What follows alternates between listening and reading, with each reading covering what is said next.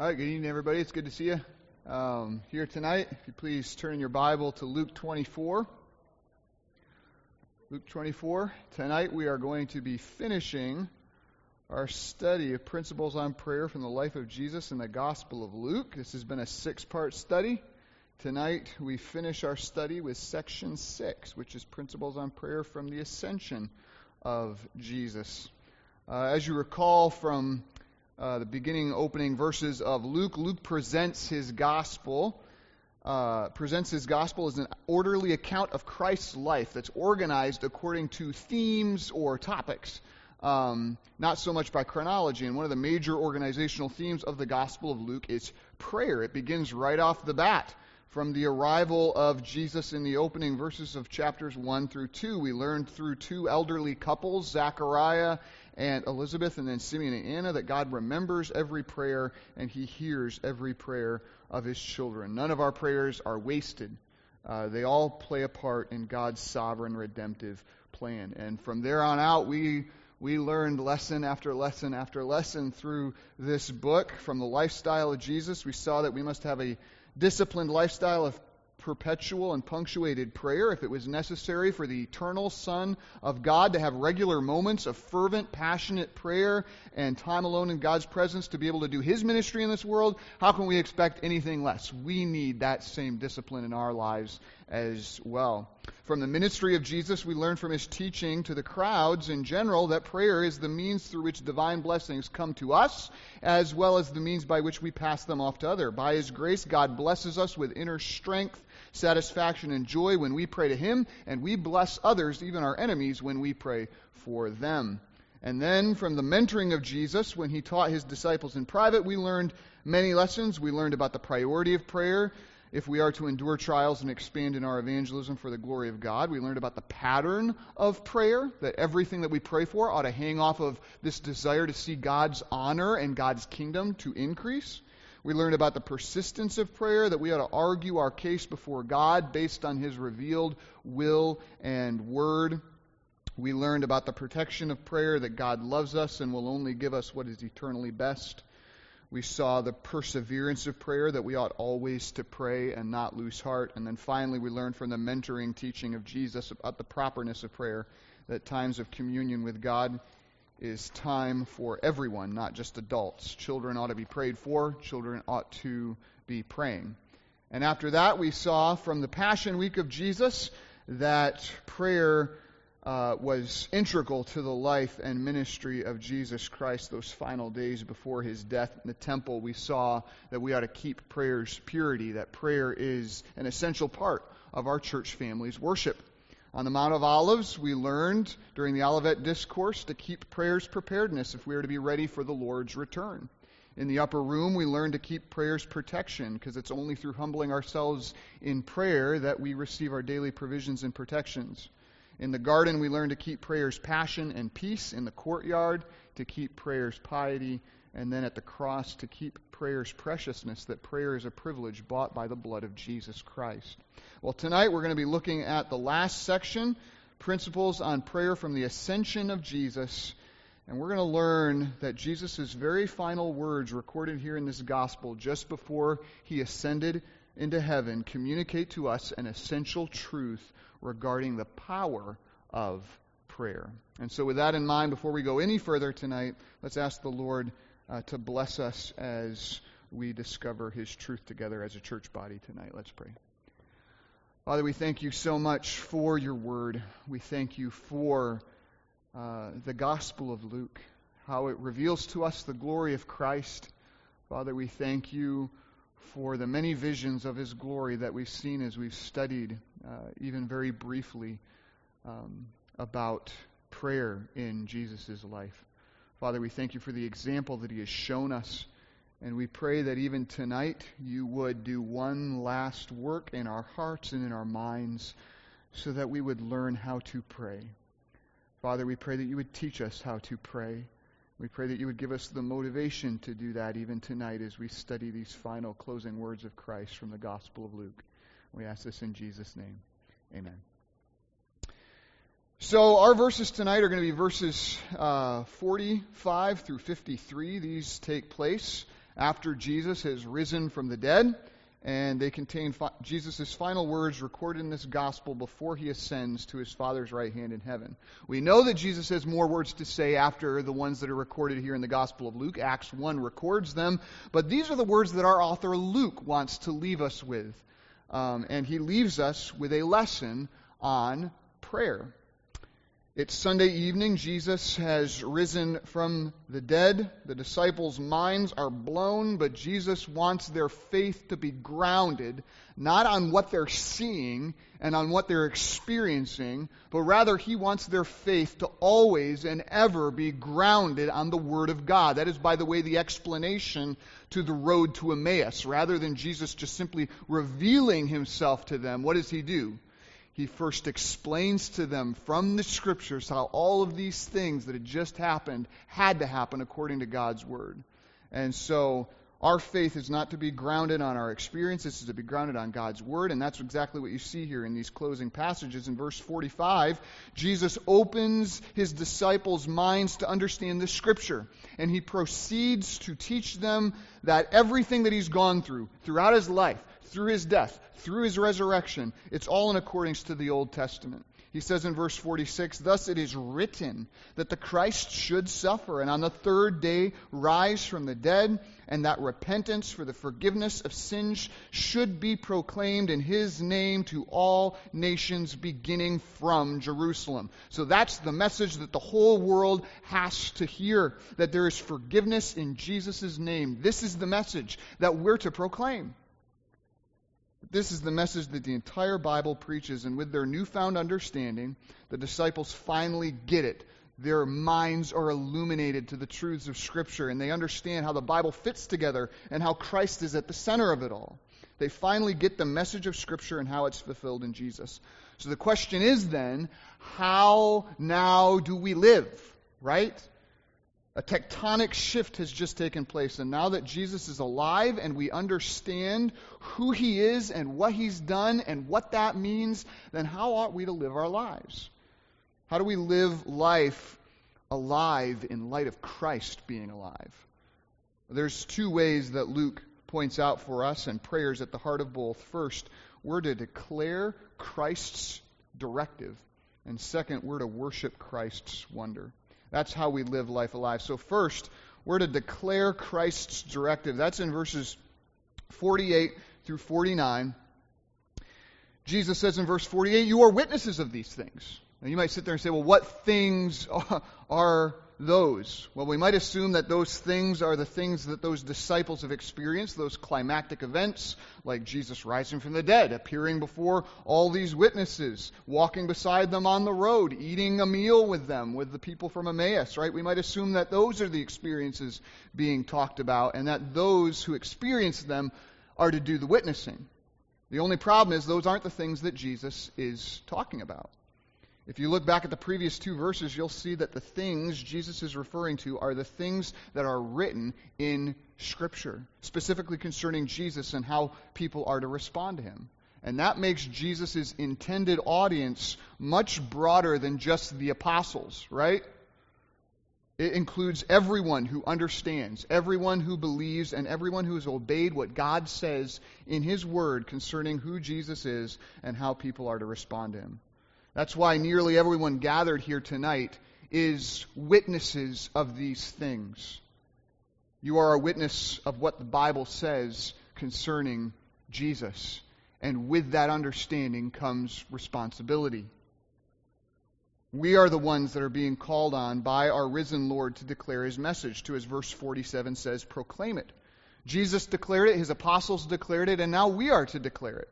We are to be witnesses of what the Bible says concerning Jesus, the message of repentance for the forgiveness of sins in Jesus' name. So, this is our great mission. This is our commission as believers. And, and Jesus leaves us with that here in the Gospel of Luke. It is to preach Christ, even as we saw in Colossians 1.28. Him we proclaim, warning everyone and teaching everyone with all wisdom, all the wisdom of God's Word, that we may present everyone mature in Christ. So, that's our message. Jesus, by his death, and victorious life has made the forgiveness of sins available towards all who will, by God's grace, turn to Him in saving faith.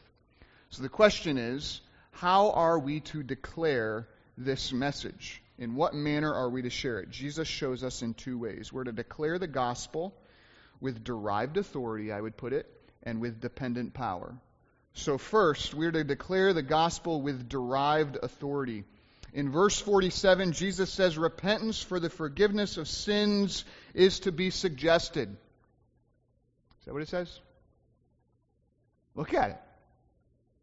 Repentance for the forgiveness of sins is to be proclaimed. Proclaimed. That's it.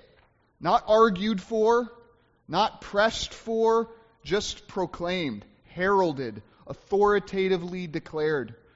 This word describes the wor- wor- role of a her- herald who was sent to villages to declare, you know, hear ye, hear ye, thus says the king, right? That's what we're supposed to do with the gospel message. That's the job of a believer. Your job is not to be a salesman. Doesn't Jesus look really good, right? Our job is not to be a debater. Let me prove to you all the ways that you're wrong. Our job is not to be a prosecutor. Our job is to be a witness, to be a herald of the risen King before and beyond anything else, to simply proclaim to the world the truth that the King has come, whether you choose to believe him or not. That he has revealed himself by his life, death, and resurrection, that he now calls all men everywhere to repent, to turn from their sins and trust in him. And that call is to be delivered with authority, not a suggestion. So I just want to remind you of that in your own personal evangelism. Remember that you can you can call on people to trust in Christ. You must. You must. As scripture says, repent and believe the gospel. The king has spoken, therefore believe in the Lord Jesus Christ and be saved. Submit your life to Christ and be saved. So we're to declare the gospel with derived authority, but most importantly, that I want you to see tonight in terms of learning about prayer, we're to, de- we're to declare Christ's directive with dependent power. Look at verse 49. Jesus says in verse 49, And behold, I am sending the promise of my Father upon you, but stay in the city until you are clothed with power from on high. Isn't that interesting? You would think that the disciples had everything they needed for their mission, right? They had their minds opened to rightly understand the scriptures. And they had the scriptures rightly interpreted by Jesus to correctly understand the Christ. They understood everything that the Bible said about Jesus and the gospel accurately, perfectly, being instructed by God Himself. They had a more correct knowledge of doctrine at this point than any Christian who had ever lived. And beyond even that, verse 32 says that these disciples' hearts burned within them. They had more zeal at this point than any Christian who had ever lived. They were equipped with knowledge, they were inflamed with zeal. And so think about that knowledge and zeal. What more could you want in that moment? What more do you need? They were excited, they were ready to go, and Jesus says, Wait. You don't have everything you need yet. He tells them, don't even think about doing this in your own strength. Knowledge and zeal is not enough. You need power. You need power. Which Jesus says in Acts 1, verse 8, you will receive when the Holy Spirit comes upon you. And if you recall, the Holy Spirit came upon them. God's power fell on those disciples and clothed them for ministry in Acts chapter 2 when they were upstairs on the day of Pentecost doing what? What? Praying. God's promised power came through prayer. And God's promised power, by the way, was renewed through prayer. On the day of Pentecost, we're told in Acts 4:31 that when they had prayed, the place in which they were gathered together was shaken, and they were all filled with the Holy Spirit and continued to speak the word of God with boldness. They made sure they declared the word of Christ with dependent power because they understood Christ's message. Mere knowledge and mere zeal are not enough. You need power that can only come through prayer. I can't help but think looking at this passage that a lot of the times the impotence that is seen in so many of our lives and the powerless and that's often seen in so many churches' ministries spring from the reality that we're ignoring this truth. The truth that knowledge and zeal is not enough for life and ministry, even in a church. We need power. And so you have some churches that are on one side of the spectrum, right? Say, focusing on knowledge, knowledge, knowledge, right? Studying the truth. And that's good. We need knowledge. We need the truth. And then you got churches on the other end of the spectrum that's like, you know, zeal, zeal, zeal. We need excitement and energy. And that's good. We need zeal. God saved us. Christ saved us so that He have people who are zealous to do good works. So you have churches on one side thinking that the key to gospel ministry is simply knowledge. And then you have churches on the other side of the spectrum thinking that the key to gospel ministry is simply zeal. And both of them are completely missing the point.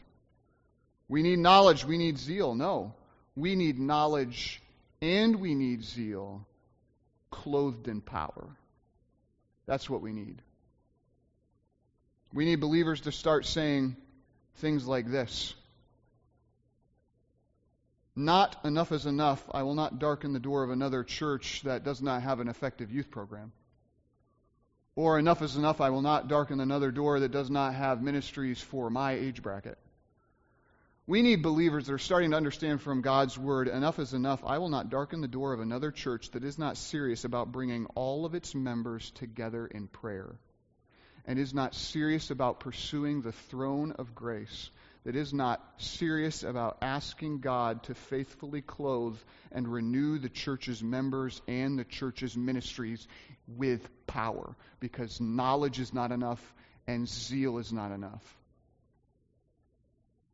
We, and we need church leaders and pastors to step up and start echoing the words of Christ to their members. Don't think about doing this in your own strength. Knowledge and zeal is not enough. You need power. For the weapons of our warfare are not of the flesh, as 2 Corinthians 10, verse 4 says, but have divine power to destroy strongholds. So Jesus is alive. Forgiveness of sins is found in his name. That message needs to be declared, but it needs to be declared with dependent power by every believer into every mission field into which God has called you. And that can only be done as you receive power through prayer. This is what living life alive looks like. It looks like declaring Jesus' directive. And finally, in conclusion, it looks like worshiping Christ's wonder, and that's in verses 50 through 53. And what we'll see is that prayer is at the center of this as well.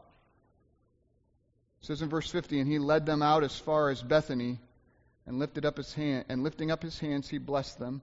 While he blessed them, he parted from them and was carried up into heaven. Verse 52, and they worshipped him. Isn't that interesting? And here was this group of Jews, and they were raised from a very young age. You shall worship the Lord your God alone, right? There's only one God. And yet here they are, all of a sudden, worshiping who? Christ. Christ.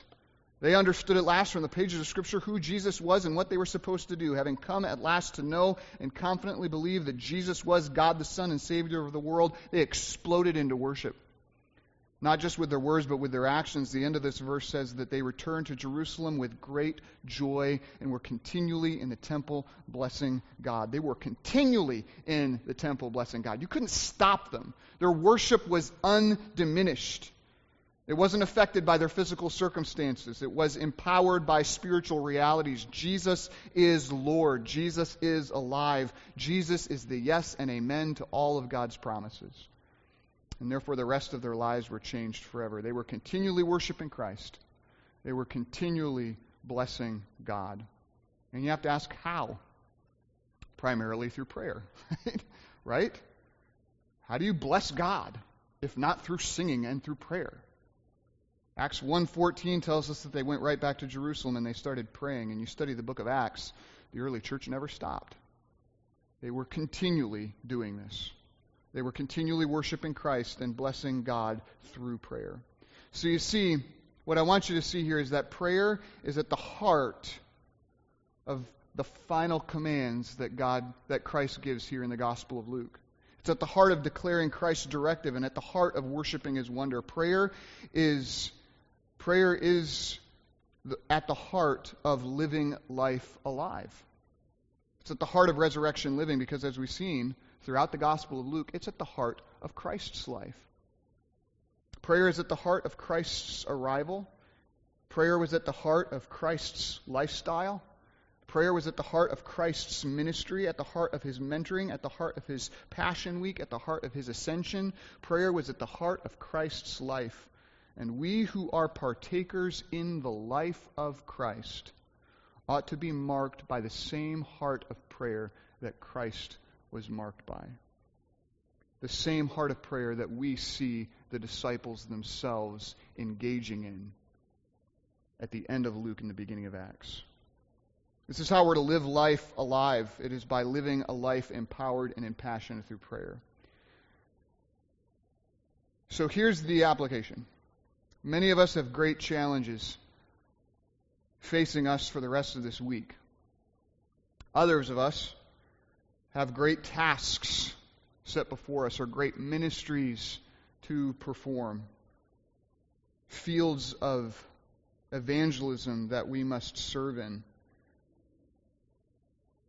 The call from Christ here at the end of the Gospel of Luke is that we must face them as those who know and have the life of Christ, as those who are living life alive.